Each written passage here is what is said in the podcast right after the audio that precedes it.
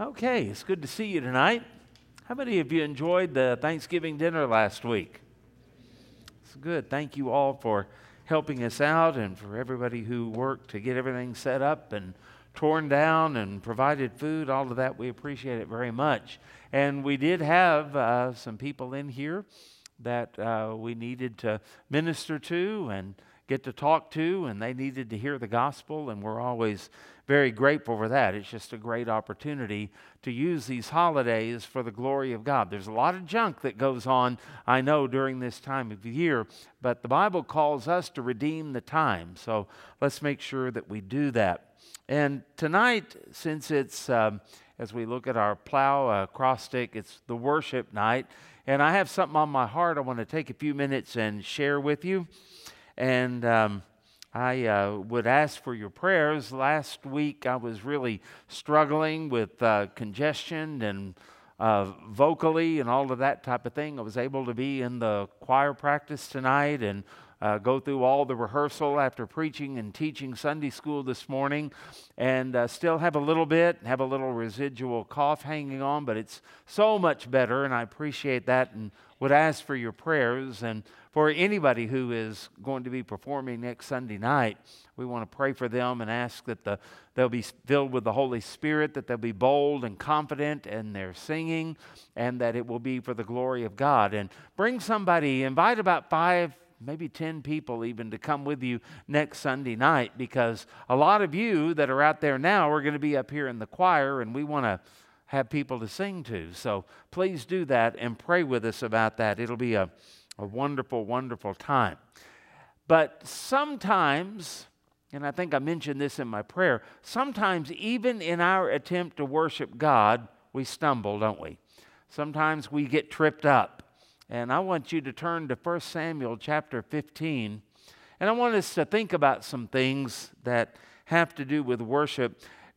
Uh, Saul had been commanded by Samuel, actually by the Lord through Samuel, to go and to deal with the Amalekite problem. Now, the Amalekites, when the people of Israel were coming out of Egypt, the Amalekites were not very nice to them. And so God said, uh, Whoever curses Abraham's children, the nation of Israel, will be cursed themselves. Remember what he said? I will bless those that bless you, and I will curse those that curse you. And God meant it. And so he told Saul, the king of Israel, Go and deal with the Amalekites, especially with the king, Agag. And I want you to destroy everyone and everything that is there. That's a civilization, that is a culture that is to be gone from this point forward. And Saul agrees okay, kings back then loved to win wars and they loved to get territory, but uh, I can imagine that in Saul's mind it was we have to get rid of all of the plunder, all of the stuff that's going to be there. Usually we bring those spoils home and we enrich ourselves through all of that. And so uh, they go to war, and God gave them a tremendous victory through all of that. But Saul was disobedient in this. And you're familiar with the story, I know. You know your Bibles. And uh, as we read, in chapter 15, beginning at verse 10. That's kind of the setup to get to verse 10. Okay? Now, the word of the Lord came to Samuel, saying, I greatly regret that I have set up Saul as king, for he has turned back from following me and has not performed my commandments. And it grieved Samuel, and he cried out to the Lord all night. Can we hit the pause button there? How long has it been since you've been grieved by a leader of your nation that you would actually pray for them all night? And maybe we don't see more happening in America because our prayers, if we ever do pray for our leaders and elected officials, we don't put much into it. Samuel was so grieved about this that he prayed all night long. Okay? Go back to hit the play button again. And uh, verse 12 is where we're picking up. So when Samuel rose early in the morning to meet Saul, it was told Samuel, saying, Saul went to Carmel, and indeed he set up a monument for himself. It's an egomaniac, isn't he? And he has gone on around and passed by and gone down to Gilgal. Then Samuel went to Saul And Saul said to him, Blessed are you of the Lord. I have performed the commandment of the Lord. Can you hear him? Verse 14. But Samuel said, What then is this bleating of the sheep in my ears, and the lowing of the oxen which I hear? And Saul, parentheses, thinking as quickly as he could, right? And Saul said, They, they have brought them from the Amalekites, for the people spared the best of the sheep and the oxen to sacrifice to the Lord your God. And the rest we have utterly destroyed. We kind of mostly, sort of, almost all did it, right? Verse 16 Then Samuel said to Saul, Be quiet. Is that a nice way of saying just shut up? Okay, be quiet. And I will tell you what the Lord said to me last night. And Saul said to him, Speak on. So Samuel said, When you were little in your own eyes, were you not head of the tribes of Israel? And did not the Lord anoint you king over Israel? Now the Lord sent you on a mission and said, Go and utterly destroy the sinners, the Amalekites, and fight against them until they are consumed. Why then did you not obey the voice of the Lord? Why did you swoop down on the spoil and do evil in the sight of the Lord? And Saul said to Samuel, But I have obeyed the voice of the Lord and gone on the mission which the Lord sent me and brought back Agag, the king of Amalek. Boy, while he's bragging and defending himself, he's admitting his sin, isn't he? And I have utterly destroyed the Amalekites. See, now he's playing word games. Well, I kept the king, but I destroyed the Amalekites. The king is not officially an Amalekite. Mm, yeah, he is. See? But he's trying to say, well, the royalty is different than the commoners, and I destroyed the commoners. Get that? So he's playing word games. It's, it's sort of like remember when we had a president who was asked a question about a sexual relationship with an intern in the White House, and he said, Well, that depends on what the meaning of is is. That's what Saul's doing. It's a political thing. Well, the, the, the king is spared, but the Amalekites are gone. See what he's doing? And he just, you just can't get anything honest out of him, can't get a straight answer. So let's pick up again in verse 21. But the people took of the plunder. You know, I'm only the king, I can't control anybody. The people took the plunder sheep and oxen, the best of the things which would have been, which should have been, pardon me, utterly destroyed to sacrifice to the Lord your God in Gilgal. Why does he keep saying the Lord your God? That's kind of sad. And it's kind of lame, too, isn't it? the Lord your God. That's supposed to butter Samuel up or make him feel good. Verse 22. So Samuel said, Has the Lord as great delight in burnt offerings and sacrifices as in obeying the voice of the Lord? Behold, to obey is better than sacrifice, and to heed or actually do what the word of the Lord says than offering the fat of rams. Verse 23 For rebellion is as the sin of witchcraft, and stubbornness is as iniquity and idolatry. Because you have rejected the word of the Lord, he also has rejected you from being king. That's a strong statement, isn't it? So, what happens when you reject the word of the Lord? Better be careful about that. Verse 24. Then Saul said to Samuel, I have sinned. Remember Jimmy Swaggart saying that? Before he did his second round with prostitutes?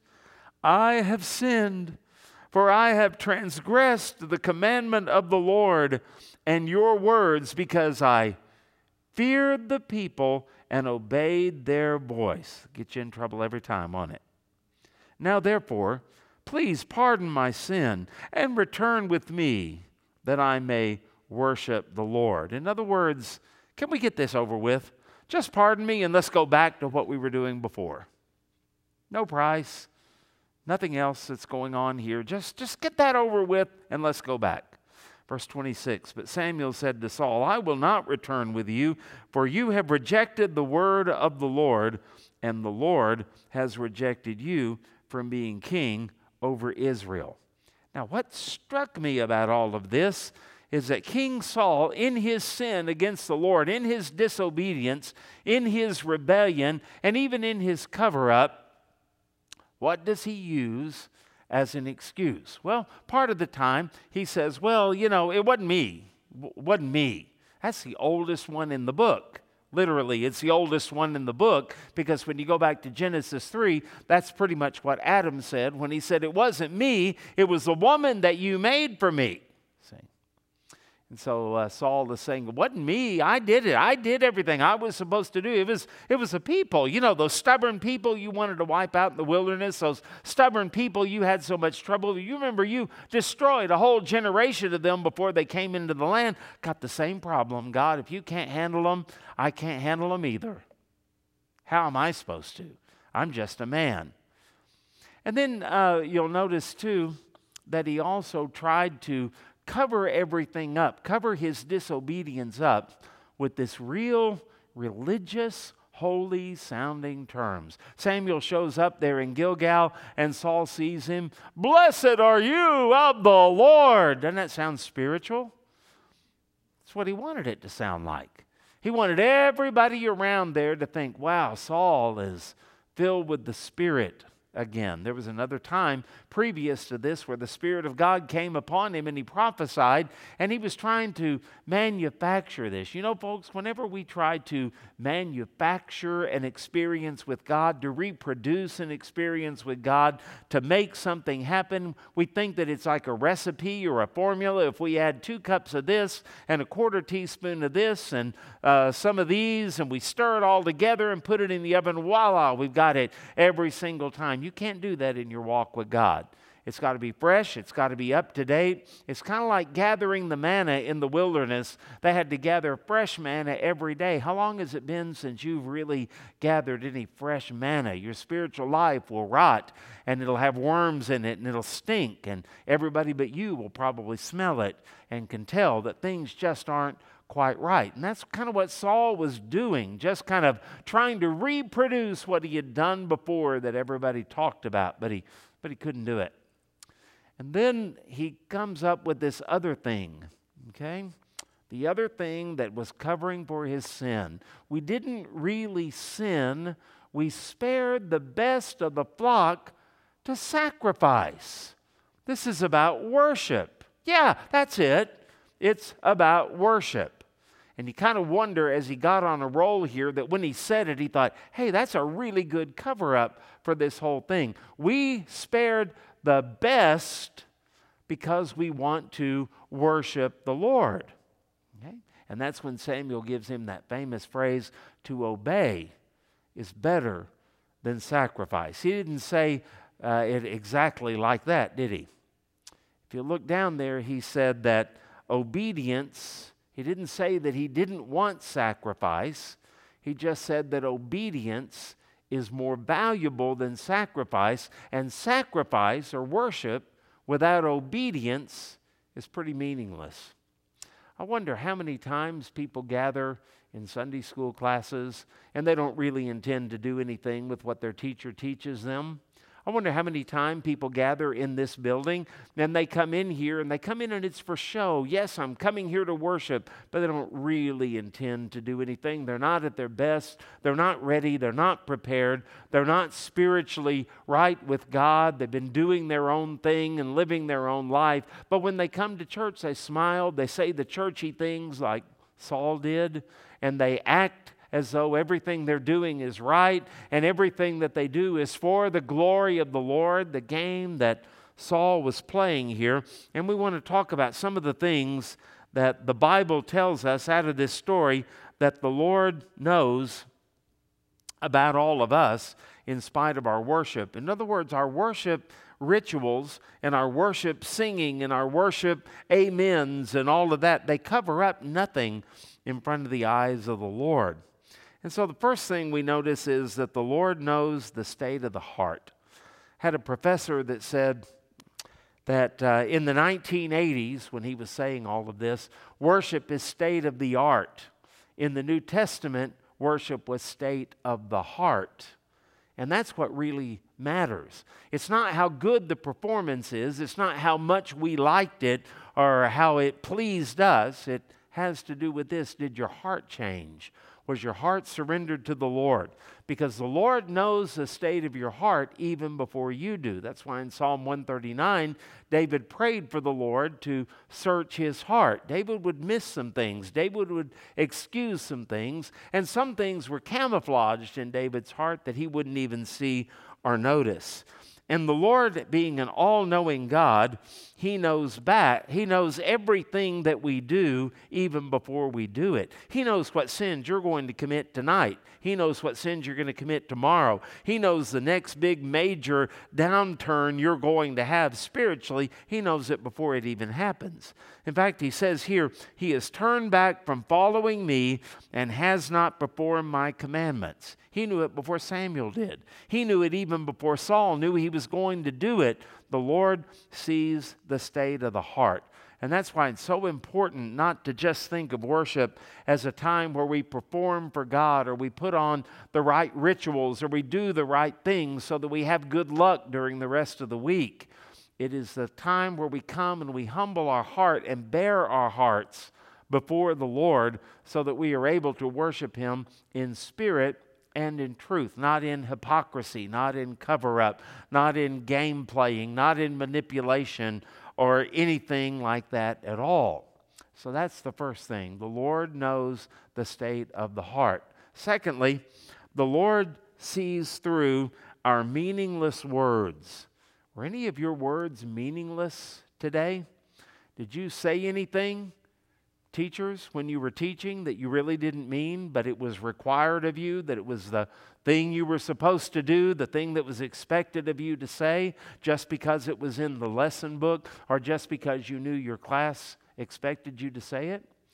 When you were asked a question in Sunday school today? Did you say the church thing? Did you give, Sammy and I like to say, did you give a real answer or an Awana answer in all of that? Because sometimes we know just enough of the truth to try to cover up what it is we really are thinking or saying. Was it truthful? Was it right? When somebody asked you a question, did you answer it honestly? Whenever you sang, to the Lord this morning and some of the songs that we sang? Was that the honest expression of your heart? Whenever you said amen to something in a sermon, was that the honest expression of your heart? Because the Lord knows all of our meaningless words. Then Samuel went to Saul and said, and uh, went to Saul, and Saul said to him, and here he is, backslidden, disobedient, not right with God, a liar, and you know what God thinks about lying. Blessed are you of the Lord. I have performed the commandment of the Lord. Uh, methinks you speak too soon, Saul. Is that the guilty conscience speaking? What, what brought that up? Blessed are you of the Lord. I get that. Shalom, Boker Tov, use any Hebrew phrase you want. But, uh, but, but to throw in automatically after that, hey, Samuel, how's it going? By the way, I did everything I was supposed to do. It sounds fishy. Something doesn't smell right about all of this. And then when you combine the two things together, he lied because he said, I've done everything you commanded me. He knew he hadn't and to be blessed of the Lord and to give the man of God a great blessing. Let's do something great for the preacher. Isn't that wonderful? And yet there he is, full of sin and full of lies. And so Samuel just cuts to the chase. What then is this bleating of the sheep in my ears? What do you think Saul's heart did when he heard that? Oh, you, you, you notice that? No, Samuel, that's just the wind coming through the trees. Um, uh, that's some other wild animal out there. It's, you know, what in the world? The bleating of the sheep and the lowing of the oxen, which I hear. And it basically meant Saul, I'm not believing or buying a word that you say. When you uh, come to church, maybe in your own family, maybe you have somebody like this, maybe you have a situation like this. Do you have that one person that no matter what they say, even if it sounds right, it doesn't ring true whenever you hear it? That's a sad situation to be in. And what Saul is saying, uh, pardon me, Samuel is saying to Saul, I'm not buying a word of what you just said. I don't think you're right with God. I don't want your blessing. I don't need your blessing. I don't need your affirmation. I don't need your cover up. And the very fact that Saul just kind of blurts it out, it's kind of like a, a toddler with, you know, chocolate all over his face going, I didn't get into the cookie jar, I promise. I mean, he's caught. And he's caught. And he knows he's caught at this situation. And so I think about how many times the people of God gather wherever they may gather, and they sing the right words in a song, but they're meaningless and they're empty words. They're like a bubble that your kids or grandkids play with. You blow the bubble. Oh, that's a big one. And how long does it last? A few seconds at most.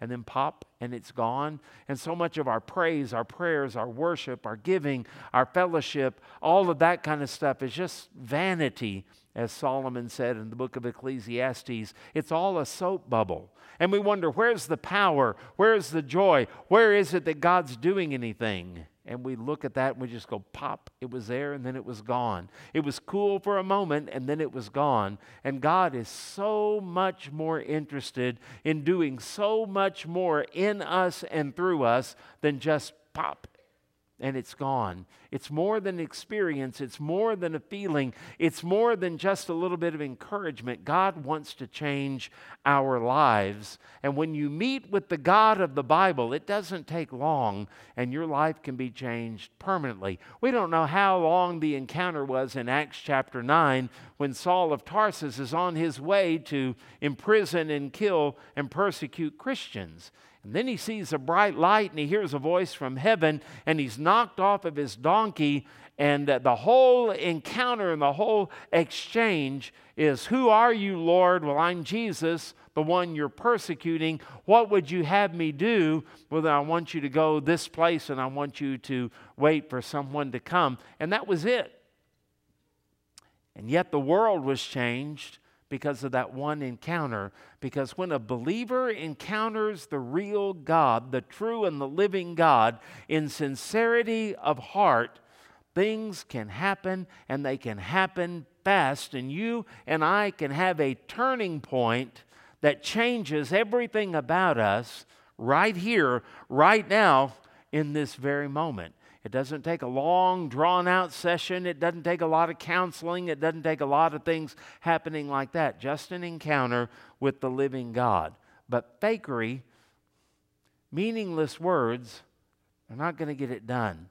Let the words of my, ho- of my mouth, King David said, let the words of my mouth and the meditation of my heart be acceptable in your sight, O Lord, my strength and my Redeemer.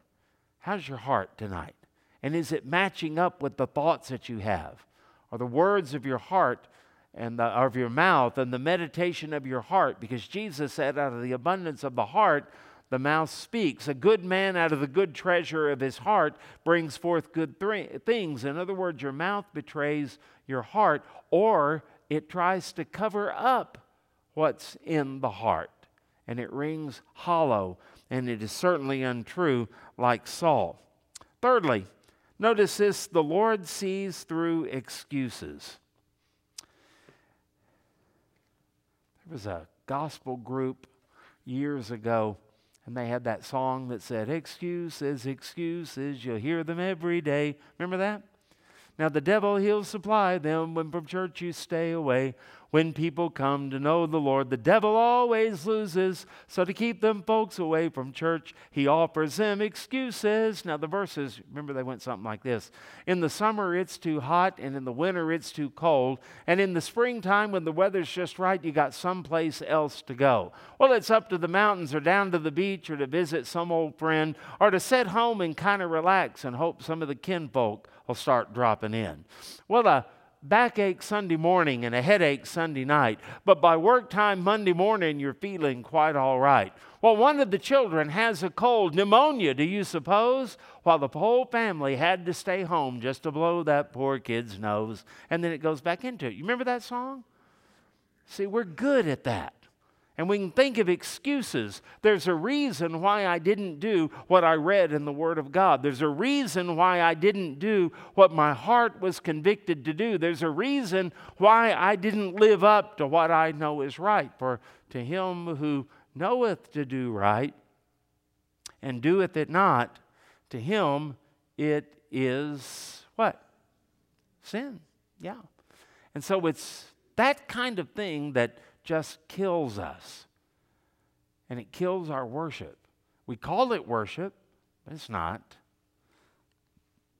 And the Lord sees through the excuses. In verse 15, and Saul said, They have brought them from the Amalekites. It wasn't me, they did it. What could I do? For the people spared the best of the sheep and the oxen to sacrifice to the Lord your God, and the rest we have utterly destroyed. We mostly did it, right? Verse 20 And Saul said to Samuel, But I have obeyed the voice of the Lord and gone on the mission which the Lord sent me and brought back Agag, king, king of Amalek. See, he should have been destroyed too. And I have utterly destroyed the Amalekites. No, you didn't. But the people took of the plunder of the sheep and oxen and the best of the things which should have been utterly destroyed. In other words, he's telling us there he had knowledge, it was wrong. To him that knoweth to do right and doeth it not, Saul had knowledge to sacrifice to the Lord your God in Gilgal. So it's just nothing but excuses. What was I supposed to do? How was I supposed to handle that? And we act sometimes as though God has put us in a position to uh, try to destroy us when He has prepared us, when He's equipped us, when He's armed us, and when He's actually given us His presence. When's the last time you knew you were supposed to witness and you didn't because you were afraid of people like Saul was? When is the last time you knew it was on your heart, but, well, you know, the door never really opened up for all of that? Sometimes that happens, but a lot of times it just doesn't because we really didn't want it to, and we disobey the Lord. Well, if I do this, I might lose some friends, or it might make everything awkward. And so we care more about having a happy time and having peace in the situation with a person, a friendship, or a family member, or whatever, than we do being right with God. Well, that tells us more than we ever wanted to know. I care more about things here on earth, temporal things, and people than I do about the Lord. There is a problem with that.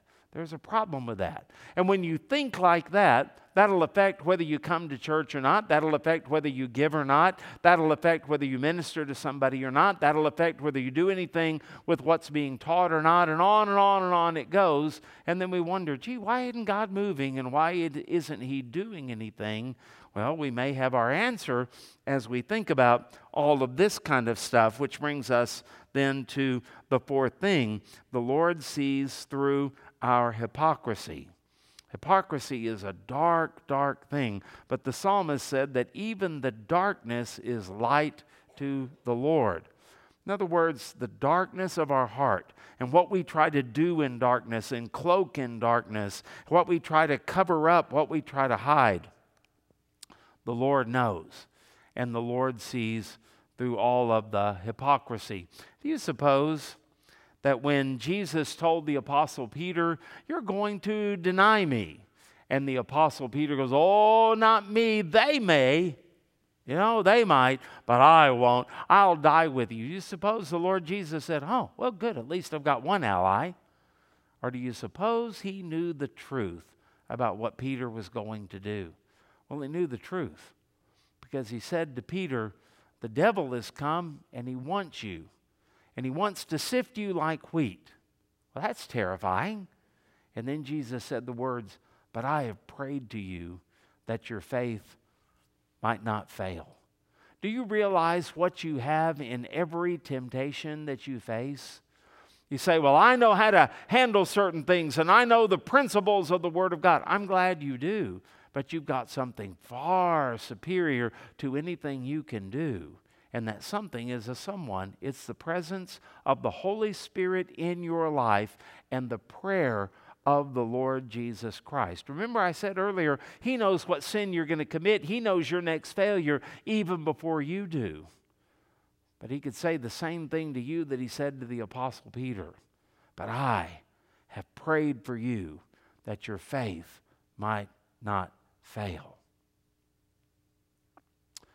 Wonder sometimes when we look at people that we've known in the past who seem to be faithful to God seem to know him and to love him, and now they have no interest in him. You know anybody like that? I can think of a few. I wonder if what we've talked about tonight might have been the sum total of their worship. It was a performance, it was an act. And like all performances and acts, it falls short of the glory of God because it's actually sinful, it's repulsive to the Lord. And I wonder if at least some of those people are not genuinely saved. And the reason some come back and some get right and some don't, could it be because the Lord Jesus is praying for some and not for others? I'll remind you, Jesus prayed for Peter. There's no record of him praying for Judas. Judas, Judas didn't belong to him. Judas was a devil, right? And I think about those type of things, and just because somebody comes to church, just because somebody gives, just because somebody seems to have faithfulness in their life, is not really the evidence that they are saved. Is their worship genuine? Is their heart right with God? Are they filled with excuses? And are they playing the hypocrite? And that's something why we all are told in the Bible, that's why we're all told in the Bible, excuse me, that we are to examine ourselves to see whether we be in the faith. Can I ask you, Sunday night church Christian person, how long has it been since you've done that? How long has it been since you made your calling and election sure? Sometimes what we call blessed assurance is a whole lot more of just taking it for granted. I don't want you to take it for granted. I want you to know. I want you to be assured. Read the book of First John sometime and read it with the idea of not what information can I get out of this. Read it with this in mind Am I a true child of God? And as you think about other people that seem to fall away and they don't seem to have any interest and they don't respond to correction, I would really ask you to consider doubling down on your prayer for them because it could be that they are saved and rebellious against the Lord, of course. And He will chastise them if they are. But what if they're not? Oh, I'm certain I saw him pray. Oh, I just know. No, no, stop, stop. Because what you say about them doesn't matter. It's what the Lord has to say about them that matters when they stood in front of the Lord and they said, Oh Lord, we cast out demons. We, did, we prophesied in your name. We did many wonderful and miraculous works, remember? And the Lord looked at them and said, Depart from me, workers of iniquity. I never knew you. Boy, those are chilling words. Chilling words. It's not so much, do you know the Lord? Okay, come on in. The Lord's not a beggar. I never knew you. You look at the hypocrisy of Saul. So Samuel said, Has the Lord as great delight in burnt offerings? Notice it wasn't that he didn't delight in burnt offerings.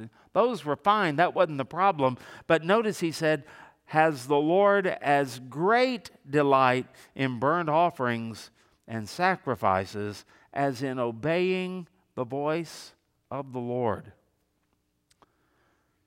You know, when you have people that just kind of say, Well, I do all the right things. What could the Lord possibly have against me? Well, so did Saul. But it was all meaningless hypocrisy. Meaningless hypocrisy. Behold, to obey is better than sacrifice. Better than sacrifice. And to heed than the fat of rams. And so tonight, as we close, could we spend a little bit of time praying before we leave and asking God that our worship might not be a Saul type worship, a foolish type worship, a cover up type worship, but it might be genuine and honest and pure before the Lord. Because the Lord is abundant in mercy and He is ready to pardon your sin. He is enthusiastic about forgiving sin. If only we would confess it, and then He'll give us grace to actually forsake that sin. And then we can have true, unhindered, unobstructed worship that God will honor and that God will bless. Don't play the game. Don't play the game. He sees and He knows. Humble yourself in the sight of the Lord, and He will lift you up and exalt you in due season. The Lord is seeking worshipers, Jesus said to the woman at the well, not on this mountain or in Jerusalem, but those who will worship Him in spirit and in truth. May God grant that we would be those worshipers and that his search for worshipers would end with each of us. And all God's people said, Amen. Father, we conclude tonight by saying we are sorry. And we're sorry that so often we fall into the trap that Saul fell into, and our worship seems to be null and void and meaningless and hypocritical and powerless because we don't have everything right but as you, the one who has called us, the one who has saved us, and the one who knows all of our flaws, and you remember that we are dust. The one who knows the end from the beginning in our lives, our ups and our downs, our strengths, our weaknesses, our strong points, all of those things you know. But you also know, Lord, when our hearts are not right, when our minds are disengaged, you know, when we're just going through the motion. You know, when we're thinking about what we're going to do later. You know, when we just take something, learn it, and say, oh, well, that was good, and then we close the book on it, never to apply it to our lives. And we're asking you today to forgive us for meaningless, empty, thoughtless, fraudulent, we might say, worship. And we ask you, Lord, not only to forgive us and to remove the sin, but replace it with the glory of God that the Holy Spirit will cause to rise up within us so that we can't help but sing, we can't help but learn, and we can't help but grow, and we're doing it all for the glory of the Lord Jesus Christ. And this we pray very humbly, knowing it's undeserved and knowing it's only by your grace. But we believe that this prayer and our attitude in this pleases you. That's why we offer it to you. Thank you, Lord, for hearing us. And thank you for doing what only you could do. In Jesus' name we pray. Amen.